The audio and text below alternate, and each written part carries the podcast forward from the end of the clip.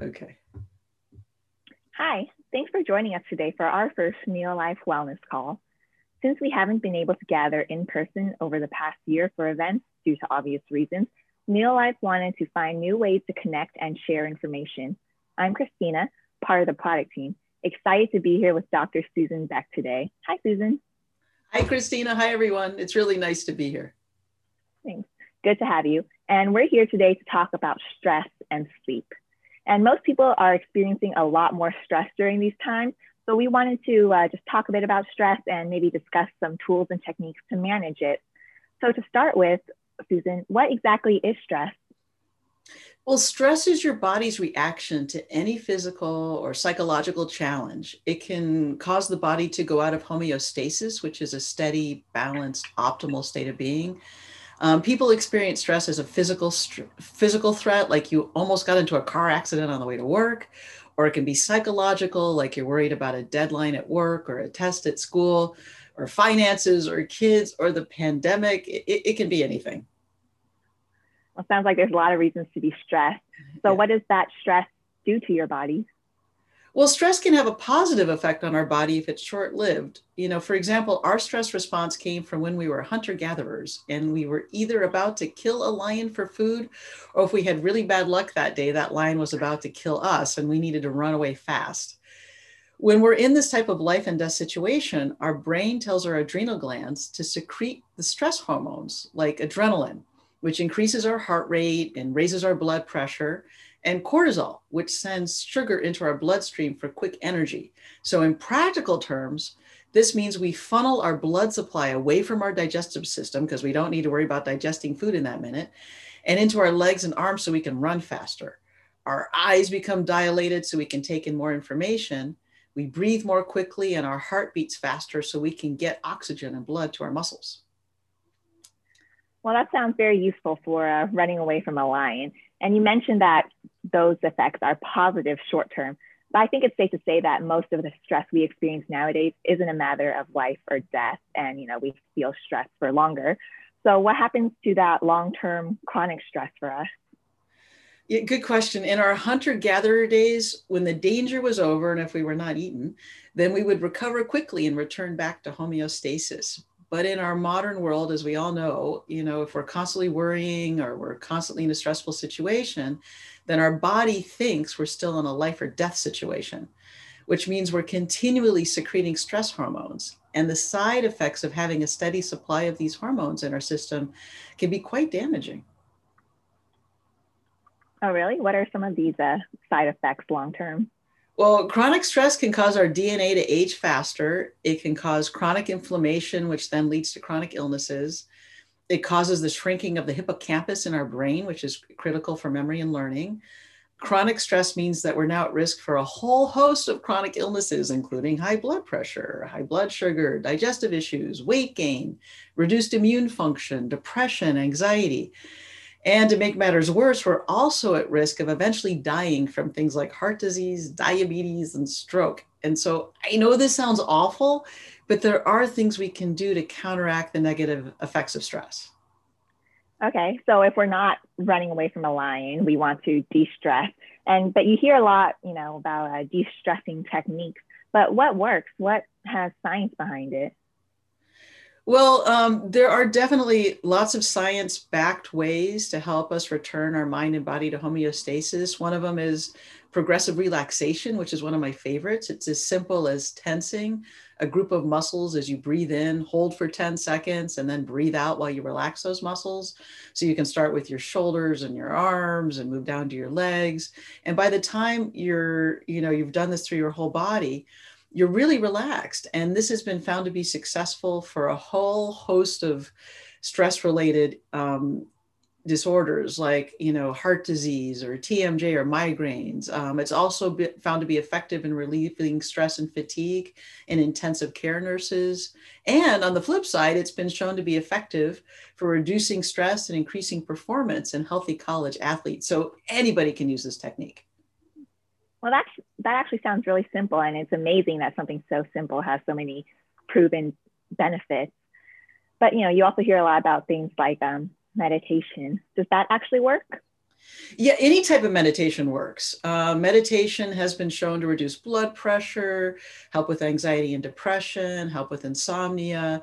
Um, but you know, for those of us who don't like to sit that much, which I would include myself in that. If people tell me to meditate, sit and meditate, it sort of stresses me out. So what I've found is that moving meditation is actually very helpful, like such as walking or swimming or yoga or qigong. Those work well too. Okay, it's great to hear that there's a lot of different techniques, so people can uh, pick and choose what works for them. Exactly. Is there anything else that you can uh, recommend to help de-stress? Deep breathing you know even just taking five or ten deep breaths that not only reduces the effects of stress but it actually improves cognitive function. Um, we all know exercise of any type is good ideally for 30 minutes three to five times a week. But a lot of us if we feel like we have to carve out 30 minutes in our day that actually causes us to feel stressed out. So what science says is if you can take that 30 minutes and break it into 10 minute segments that that helps too and it's just as effective Okay, well, I think it's great. I think we can all carve out 10 minutes uh, at a time to just go out and uh, get a little exercise. Because, you know, I do tend to feel better after I, you know, go outside and take a walk or something. Yeah, absolutely. And, and in fact, you know, there was studies on, on us just going into nature for 10 minutes and just 10 minutes of doing nothing else but going outside will help, help us feel less stressed and help us feel happy, happier. So, um, are there any other important factors that you would recommend to just, you know, uh, keep stress at a minimum? Well, social support. And obviously, this is much harder for all of us during COVID, but even talking on the phone or Zoom or texting can help. Um, social support structures um, not only are key to reducing stress, but they're really key to health and longevity. Um, our pets, our pets also count as social support too. Well, that is great to hear because I just got this little cutie. Oh my goodness, so last cute! Year. he is definitely helping me de-stress. I bet. But yes, it's certainly harder to get you know our normal social support during these times. It's good to hear that you know Zoom calls and stuff is a valid way to connect, and I definitely feel better after a long day when I you know talk to my friends and we can just have a good laugh or something. Yes, and laughter also another thing that's been scientifically proven to help with depression and anxiety and, and sleep and that kind of thing. Laughter is great. I'm glad there's a scientifically valid reason for me to sit and watch sitcoms after work. exactly. So something that I notice that happens when I get stressed is that my sleep is affected and I just don't sleep as well. And so the next day after I don't sleep well, I'm even more tired. And that in turn just makes me feel more stressed. So it feels kind of like a vicious cycle. So, you know, what's the link between uh, stress and sleep? Well, anything that we do to help us achieve homeostasis and combat combat the effects of chronic stress will also help us to get a good night's sleep. So, in addition to using some of the techniques we just talked about, the best way to get a good night's sleep is to help regulate our circadian rhythm by making sure we're exposed to natural sunlight during the day and to complete darkness at night. Um, so making sure we get enough sunlight during the day helps us make sure, helps us make more of the sleep hormone melatonin at night.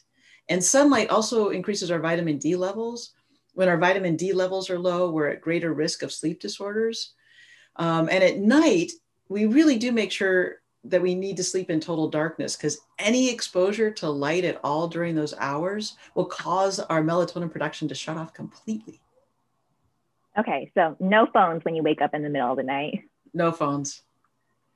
And um, earlier you mentioned vitamin D as an important factor in sleep, but I think with you know it being winter now and uh, lockdown orders, a lot of us aren't getting as much exposure as we normally do. So does supplementing with vitamin D also have a beneficial effect? Yeah, that's a great question. You know, as we talked about, you know, uh, earlier, if we don't get enough vitamin D, then we it, we're at more risk of sleep disorders. But if we have enough vitamin D in our system, it can help with sleep quality and duration. Plus, vitamin D also helps with overall mood support. It's estimated that about 50% of the population, this is the global population, has a vitamin D insufficiency. So, really, all of us should be taking vitamin D.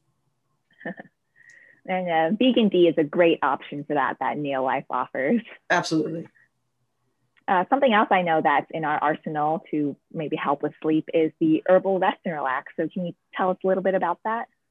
Sure. You know, we all know that if we drink a cup of chamomile tea, that that's going to help us relax. Well, our herbal rest and relax blend contains a, a whole host of herbs, a wide variety of herbs sourced from all over the world.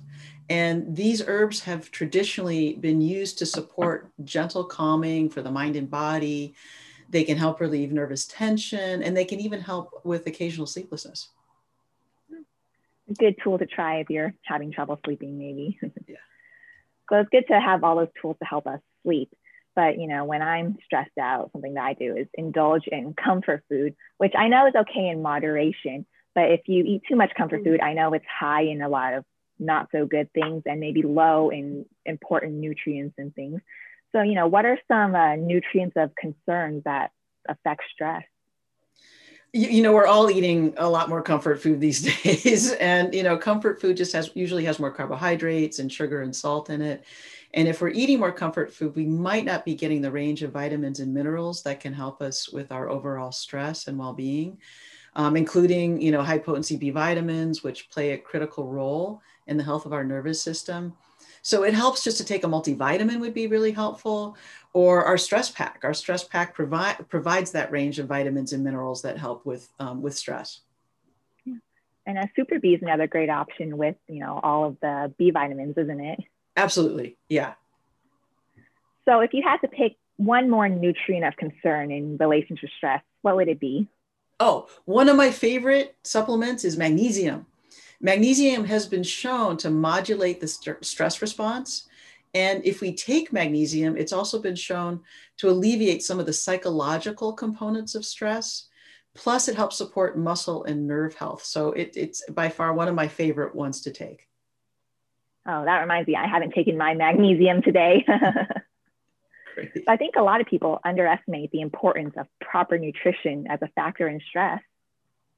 Yeah, I, I agree. I mean, you know, just to sum up our talk today, if if we start to notice that we're constantly feeling stressed, it's great to try just some of the techniques we talked about, even if it's for only a few minutes a day. You know, or to take time out to call a friend or laugh with your kids or pet your puppy and pay attention. You know, if we pay attention to what we're taking nutritionally, you know, even adding vitamin D or our stress pack or magnesium will go a long way in reducing the effects of stress and in helping us stay healthy for a long time. Yeah, it sounds like we learned a lot of techniques to um, attack stress from multiple angles, the nutrition angle and, you know, techniques to uh, just de-stress in general. So thank you for sharing all that with us today, Susan. I think we've all learned a lot. It's been really fun to be here to talk with you, Christina, and I love seeing your puppy. I show him off every chance I get. I can and, see uh, why. He's adorable. He's well, adorable. Thank you to everyone. Thank you to everyone for joining us today for our first Neo Life Wellness call. And uh, we hope you learned something useful and we hope that you tune in next time. Thanks, everybody. It's been really nice to be here. Bye. Bye.